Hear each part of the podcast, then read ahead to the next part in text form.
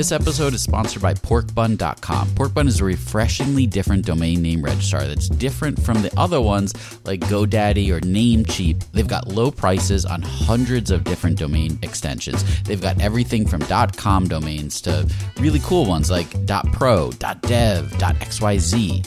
Every domain name at Porkbun comes with tons of freebies too, like SSL certificate, WHOIS privacy, DNS, URL forwarding, and hosting trials. Because why pay for things that should be free, right? All these incredible features and tools are backed by incredible support, 365 days a year, and more five star reviews on Trustpilot from real customers than anyone else. Look, you can get a dollar off your next domain name from Porkbun and see why they're the best domain name registrar around by using our code. Just go to porkbun.com forward slash rocketshipfm24. That's porkbun, P O R K B U N dot com forward slash rocketshipfm24. You'll save a dollar on your next domain. This episode is supported by Trustonomy, an original podcast from OneTrust. Every good relationship you have, personal or business, it involves trust. But we all know that trust doesn't just happen, right? We've all lost trust in a friend or a brand or a product. Trustonomy is a new podcast that looks at true stories from the past to understand how trust works and what makes it stronger and how to rebuild it when it's broken. Now, you know, I'm a sucker for a good podcast that weaves historical stories and relates it to what's happening today. So I thoroughly enjoyed this Trustonomy episode and recommend that you check that out as well. Search for Trustonomy in your podcast player. We'll also include a link in the show notes. Many thanks to the OneTrust team for their support. As artificial intelligence continues to revolutionize our world, there's a critical conversation that we can't ignore AI safety and security. And that's where HackerOne's AI red teaming comes into play, rigorously testing AI models to prevent them from being misled or exploited. With over 750 specialized hackers in their community, HackerOne isn't just theorizing, they're actively safeguarding AI's future. Just recently, a team unearthed over 100 vulnerabilities in just two weeks. So, whether you're at the helm of a startup or steering product innovation at a large organization, it's time to prioritize AI security. Visit hackerone.com slash AI safety security. Again, hackerone.com slash AI dash safety dash security.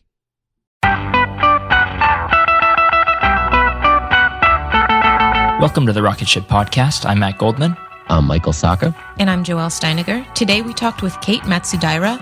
She's going to be keynoting at the upcoming Future Insights Conference in Las Vegas. Uh, what do you guys think? This was really interesting. Um, we talked a lot about being a good manager and being even a good employee, um, specifically at startups, but it was kind of universal. And so it was really interesting to hear the things that you could be doing to advance your career um, and planning for your career um, beyond just your your day, your week, or your your quarter. So, what did you guys think?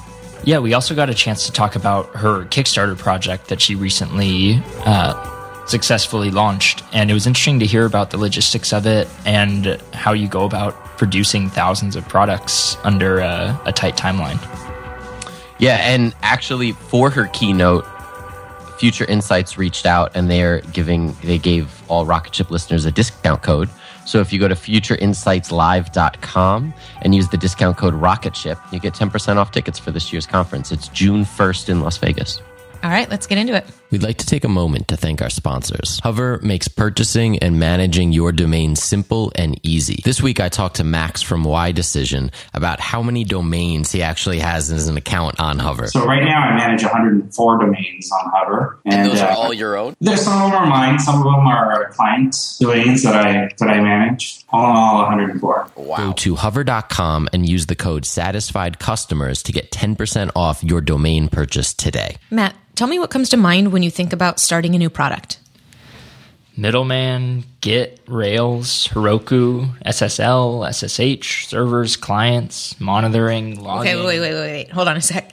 Like before all that tech stuff, like basic day one, how do you start to reach customers?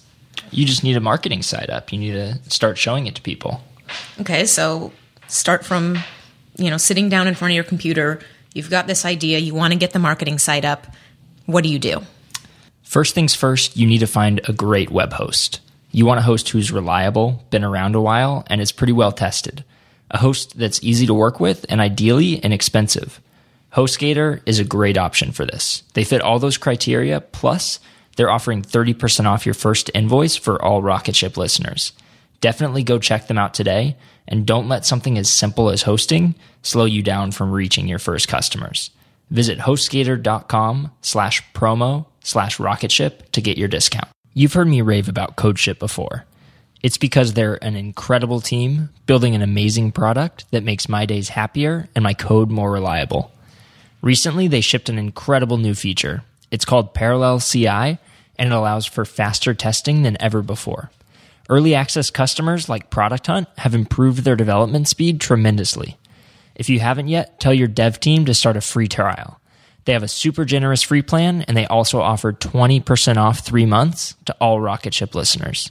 Sign up at codeship.com forward slash rocketship. All right, so Kate, you will be keynoting at this year's Future Insights here in Vegas. Um, tell us a bit about what you're going to be talking about there.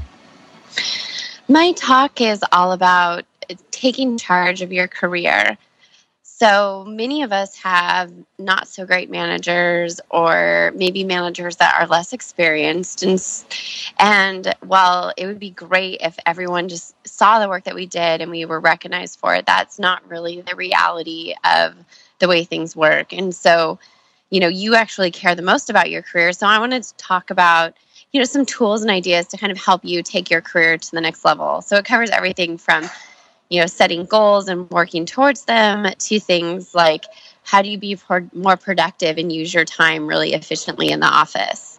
So it's a big it's a lot of stuff in a short period of time. Can you give us um, maybe a quick preview of um, of you know one of the action items that you're going to be you're going to be discussing well, probably one of my favorite and one that I talk to a lot of people about. It, it, well, there's I'll t- I'll show you two. So the first one is, you know, getting really deliberate about how you spend your time. Um, if you talk to a lot of people in management roles or or other successful people, they end up in a situation where they just they're just kind of doing email or going to meetings and they might do some real work, but it's kind of haphazardly thrown in. Whereas I really tell, talk to people about, you know, getting really focused on what matters. Like, what are the skills they want to build? What are the most important things that they can be doing um, to help their company versus just like doing whatever work, you know, happens to be on the forefront of their mind and like really carving out time to do that work. Um, so, blocking time on your calendar or just getting really deliberate about it. And do you find that, um, especially now, as we have, I guess, smaller, you know, in the in the startup world, um, there's a lot less organization than even in a big company. Um, do you find that that employees need to to be kind of taking on more of the responsibility of figuring out what needs to be done? Yeah, I mean, I think there is, especially, well, I think anytime you deal with really smart people working for you, so, software engineers, designers, you know, a lot of the people in startups are, uh, you know, just really smart people working for you. They don't want to be told what to do. Mm. They want to say in what they're doing. They want to have, you know, they want to feel empowered. They want to feel included, right? All these things.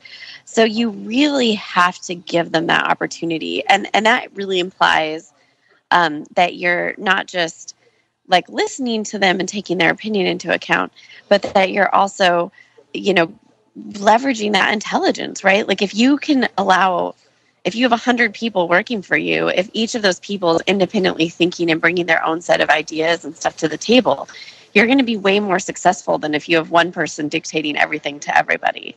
Yeah. Right? Yeah.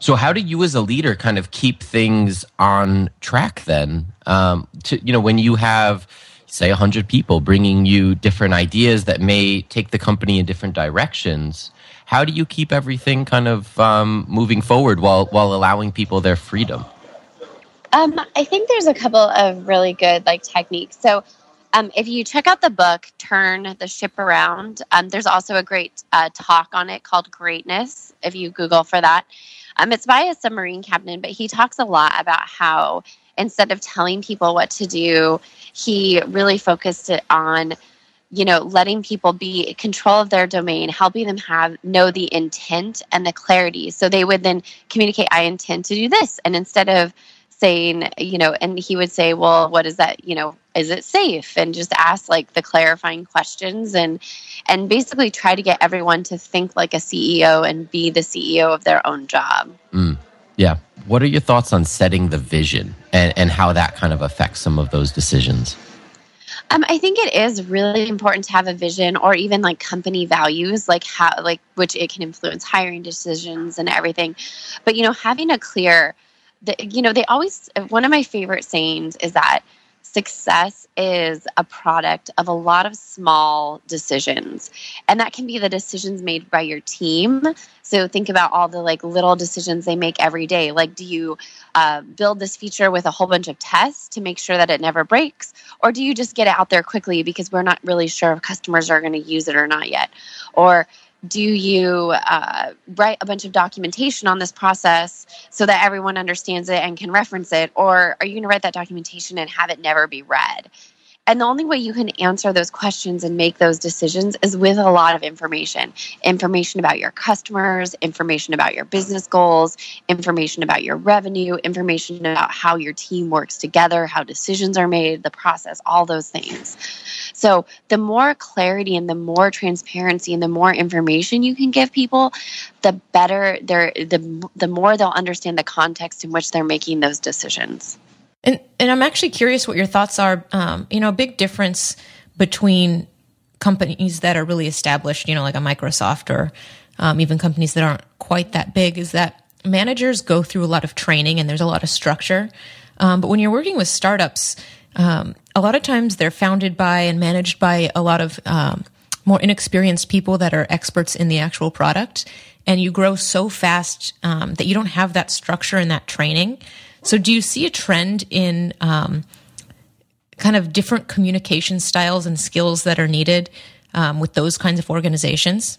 Yeah, I mean, I do. I think that, I mean, obviously, if you have great training, it'll help you in every aspect of your life. But if you're running a company and you don't have the training or you're working in one of those companies, you know, it's a really on you to kind of think through you know, if I'm working in a startup and I don't have a manager who's a great coach and who's giving me good feedback, if you want to grow in your career and you want to be more successful, it's your job to figure out how do you get that feedback, right? And if you are running a company and you aren't a great manager, you're a great coach, I mean, that's something that's almost always worth investing in. But I think it's also, you know, important in how you hire, right? Like, I think one of the most critical things a startup can do is is you need to hire people that can work without that management and direction.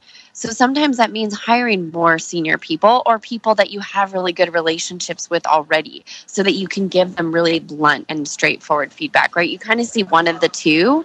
Um, it, it, either you have or like you have good mentoring in place if you're not the good coach, but you can't just hire people who need good management and then not offer them that, right? Yeah. So otherwise, it's just a recipe for disaster for your company and for their own careers and success.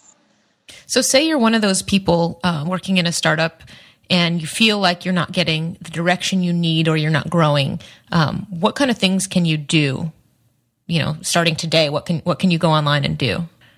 Um, well, I don't necessarily even know if I would go online. I think I would start with uh, having a conversation with my manager and making sure that the work I'm doing is aligning with the business goals.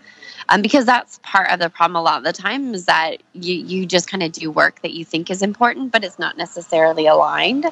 So I would start with like that con- kind of conversation and making sure that you have a really good relationship with your boss. Then what I might do is I would get really deliberate about where do I want my career to be in five years or 10 years, you know, really visualize and say, you know, where do you want to be living? What do you want to be doing? What is your life like? Are you married? Do you have kids? How much time are you spending at the office? How much money is in your bank account? Where are you going on vacation, right? Like answer all of those questions for yourself of what you want your life to be like and then work backwards and say, okay, this is where I'm at now. What are the things I need to do between now and then to make that happen? Do you need, if you know, if you imagine that your job is like you're not an engineer anymore, you're a manager well, you need to start like figuring out what that means. Like, how are you going to build your leadership skills? Are there those advancement opportunities in your job? Are you going to have to look for a new company? You know, and I think just really getting deliberate about this is where I want to be. This is what I want my life to be like. And, you know, this is how much money I want to be making. And like, if you're not, you know, if you're, if you're just, you know, you're maybe you are writing content or doing marketing and you really want to be an engineer and write code, like, you know maybe you do start looking online for classes. But i think that the trick is to know where you want to go and have a plan that you can execute on a little bit at a time right? Because if you go back to that statement that i made that success is a is a product of a lot of really small decisions i always talk about like weight loss right? Like you're not going to lose a pound if you're really good on a diet for 2 days or versus like if you eat an extra cookie for 2 days you probably won't gain a pound either but if you skip the cookie and you eat a little bit healthier and maybe walk a little bit more every day for three months, will you lose weight?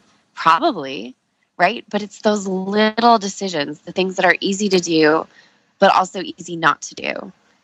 And so I think like that goes the same with your career, right? Like if you want to learn to program, like yeah you can do a week long immersive or, or go to one of those code camps that are like six weeks but you could also do a little bit every day or a few hours every week. And in the course of a year you will have more than done that amount of time right? So i think it's just being smart and really planning and making a lot of smart little decisions over a long period of time. Yeah it makes perfect sense. Um, for startup founders a lot of times they don't have experience being managers and it's their first time running a team and they're growing the team under quick, sometimes unexpected conditions. Uh, what's your advice for them to learn how to be a manager when they've never done it before? I would say the first thing I would do is hire someone who is a really great manager on my team. So I would try to get someone because you know you can talk about having a mentor or whatever outside the organization that but that's not going to help you as much as having someone who can mentor you every day in and out of like as you're doing things. So if I was a founder and I'd never managed people and all of a sudden I found myself like my company was growing and I was doing really well, I would prioritize in one of my roles and it doesn't have to be like technology or it doesn't have to be you know it can be marketing, it could be sales, it could be whatever but hire someone who is a really good people manager, who has a track record of people managers, who has a lot of people who would love to work for them again, who has shown their ability to get promoted over and over within the same company, right? That's someone that you know is really smart. And, and get them on my team so I can really look and observe and see how they do things and get their feedback on how I'm doing things. Interesting. That's I wouldn't have thought to go that route, but it makes a lot of sense. Yeah, I mean, I think like you can get a coach or you can get training, and those are good things, but they're not. But a coach or training, it's like it, it's it's you know here you know here and done, right? Like there's not you know, and they're not in the everyday with you. But if you can get someone on your team that will be, you're going to learn so much working closely with them. Totally, and I mean, it comes back to people learn best by doing and being, you know, in the trenches doing it. And so, you know, if you're aligned every day with someone doing it and you can see how they handle all the little things that come up that you wouldn't even think to ask about. Um, it, it seems like an obvious, obvious move. Yeah, and if you well, and the other thing is if you set up that relationship is like, hey, I'm hiring you because you're amazing at this skill, and I want you to coach me. Like I want to learn from you, and you set it up like that from when you hire them, and you make sure you're doing one on ones with them and working really closely with them they're going to be open about giving you that feedback and it's going to make you better. Absolutely. So I would love to kind of take a step back and and talk about some of the other stuff that you've done. Um, you recently did a, a Kickstarter Kickstarter on um, you know with the Spark Notebook. I'd love to hear about how that experience was for you um, and what Kickstarter was was like. Yeah, no, that was definitely really interesting. I I really had wanted to do, have this notebook. It, it, was something I wanted to exist. And, and for people who aren't familiar with it, it's a cross between a planner and a notebook, which is how I used my notebook. I used it to take like meeting notes and notes with people while I was meeting, but I also used it for my to do list and to kind of plan my week. Mm-hmm. And so I really created a planner that was like a planner in the front and notebook in the back. So I didn't have to carry two different things or I didn't have a Moleskine that was like all marked up. You know, I, I wanted something that was beautiful and something I would be proud to take into like a board meeting. So that was what I built. And, um, and but I went to go get it printed. Like I kind of I had a designer kind of work with me on it, and I was just going to print it for myself because I just really wanted it, thinking like, oh, I'd have to pay fifty dollars a notebook, like whatever, not a big deal. Well, I found out that like it's really not cost effective to do like just 500 or a thousand. Yes. Like you have to do many that like in order to make it like a, an affordable cost or something that makes sense. I had to print a thousand. I'm like, how am I going to print a thousand notebooks, right? and so, so that it, it ended up. I, I so I was like, well, I'll try Kickstarter, right? And hopefully, and my goal was like, let me just get a thousand a, a, thousand notebooks so that I can print this one so I can have it. Mm-hmm. And I was only planning to do it once, and then the Kickstarter just took off. It was such a cool experience, but um, but yeah, I learned a lot. I wrote some blogs about it um, that you can read, but I I learned so much doing it from like how hard shipping and logistics are for like physical goods and how expensive shipping is. Like yeah. I, I always thought shipping was so cheap because I have Amazon Prime. Yeah. And so I just like, oh, it's free two shipping. Like I've never yeah, I've never really thought about it. I was always like, oh, you know, and so, but when I was like shipping a notebook and it costs like five or six dollars, like that's really substantial in the cost of a notebook. Yeah. What right? and to promote the book? I mean, you had a goal of fourteen thousand dollars, and that would have gotten a thousand books printed. Yeah. But yep, you exactly. raised hundred and thirty-eight thousand um, dollars for this. What were you doing to promote this to to get it to that level? You know, um, there was a couple things that we did that I think was really smart. Um, well, one is uh, so I have a popular blog and I I you know get a lot of traffic. So obviously I used my existing and you know I have a lot of Twitter followers. Well, I mean relatively a lot for what I think is a lot, but I know there are people with hundreds of thousands, but nothing like that. But you know I have a following like a, a people that I can reach out to. So mm-hmm. you know I I used my network. So that was like the first thing. And I also emailed on the very day it launched it every single person in my contact list, okay. which was like a, a lot of people. Um, so because I was kind of like, well, you know, like a blanket email. So that was one thing I did. Um, and and then uh, after that, a lot of it was word of mouth. Um, a lot of it was also, I think the Kickstarter page was really compelling um, I did some cross promotion with other Kickstarter people who were running campaigns at the same time, and that tended to, to do really well. Okay. And then the rest, I mean, we tried actually doing Facebook ads, but we spent like $700. And we, as far as we can tell, it drove like three sales. So, like, we quit doing that okay. like right away. Um, I'll just tell you like what worked, what didn't. And yeah, then, yeah. but uh, social media worked really well. So, we, we had, if you read the Kickstarter page where we were giving away uh, free layouts, like a handful of the things is like a PDF, like the designs in the notebook. And that really started people's social sharing. So we actually had Twitter was like our number one driver um, more than anything else to our Kickstarters into Kickstarter sales. So that was like really unusual according to other people who run Kickstarters. But we really, um, you know, with people sharing it on social to get the free layouts and stuff, it really helped us, like just building that word of mouth and kind of sh- like incentive to share. So that was probably the biggest, the biggest thing that we did that made a difference. Do you know which kind of community out of my jumped Kickstarter? On?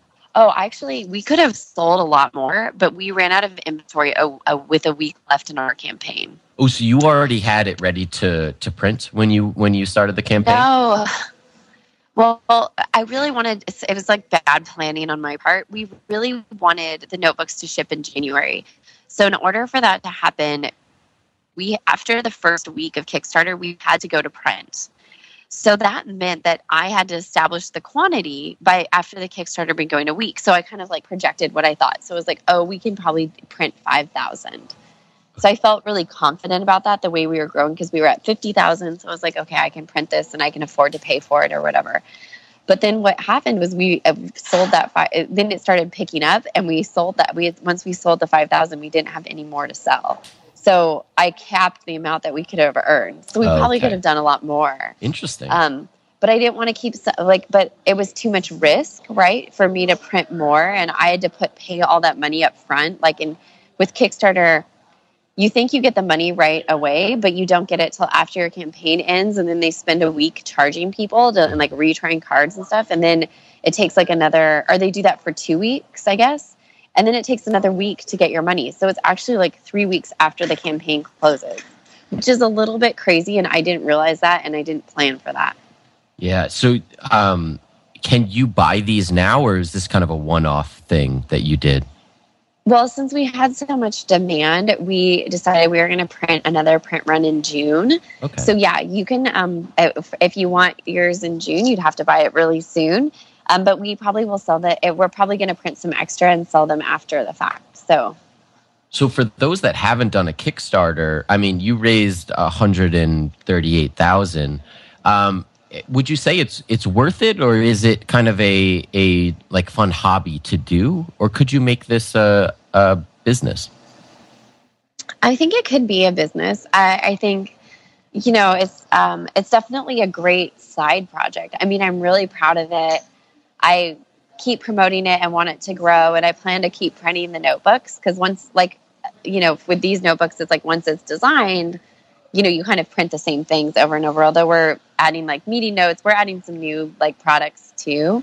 So it is sort of turning into a business Okay. um, but it's it's it was definitely uh, i would encourage anyone who has an idea to do a kickstarter although i should also tell people that it needs to be a pretty serious idea and you need to be willing to put your money behind it unless you're a good designer and videographer because having a great video and great product photos like make a huge difference Yeah. and so if you so like if you don't if you're not good at like photography or or video and you want to do a kickstarter i would encourage you to like budget you know $5000 at least to pay someone to do that for you so if you're not if you don't if you're not willing to put $5000 down yourself or you can't you know to kind of like bet on your your campaign kickstarter may not be the best option Okay. Uh, yeah.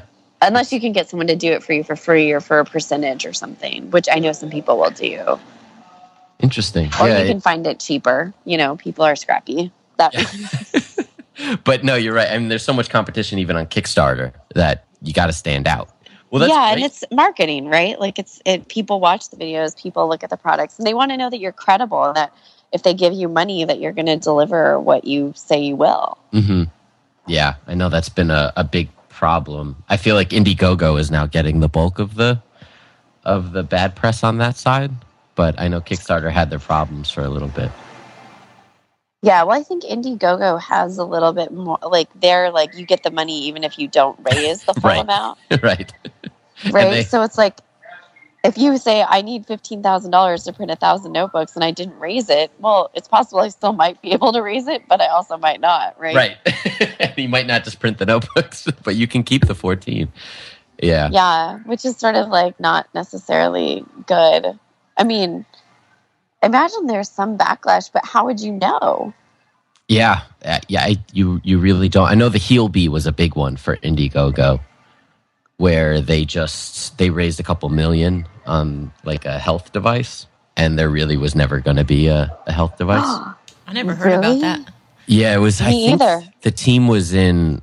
Oh, I'm gonna say Russia. I don't know though. Um, but it was. They were really hard to get a hold of, and I think Pando finally got them on Skype, and they showed them this really janky mock-up of it, and it became very clear before the campaign even ended that um, that there was never going to be a device because it was literally impossible to build. Um, and they they raised a couple million. People started pulling their money out, but it was a big it was a big press, you know, kind of backlash for Indiegogo. Did they get to keep them? Did they keep the money? Yeah, yeah. And that's So the it- that's that's Oh my far as. I heard. They they kind of walked and they just kept promising it's coming, it's coming, um, and hoping that it eventually died down. I think. Well, I think that um, I think that your credit cards have some consumer protection. So maybe I would advise people if you're going to sponsor Kickstarters, use a good credit card that will give you a refund for Yes. your money. like that would be my advice. Like don't use a debit card, which don't Right. have that. totally. so you are going to be at Future Insights here in Las Vegas. I say here because I'm in Las Vegas, but um, in Las Vegas, um, I think it's June 1st to, through the 4th. Yeah, I'm so excited. It's going to be a blast. Awesome. Well, where else can we keep up with you um, online? Yeah, well, you can check out my notebook at thesparknotebook.com and I have a personal blog at katemats.com. Aw- And Twitter? Twitter is Kate Mats. Cool. And we'll link to all of that so they can go follow you. Um, Yeah. Well, thank you so much for And coming say on. hi. Yes, Like, make sure- definitely. Like, don't just hi. follow me. Like, send me a note because other, that way I'll know who you are. and um and we'll see you we'll be at future insights so we'll see you there yeah, I'm looking forward to meeting you guys. awesome Thanks, Kate. Thanks.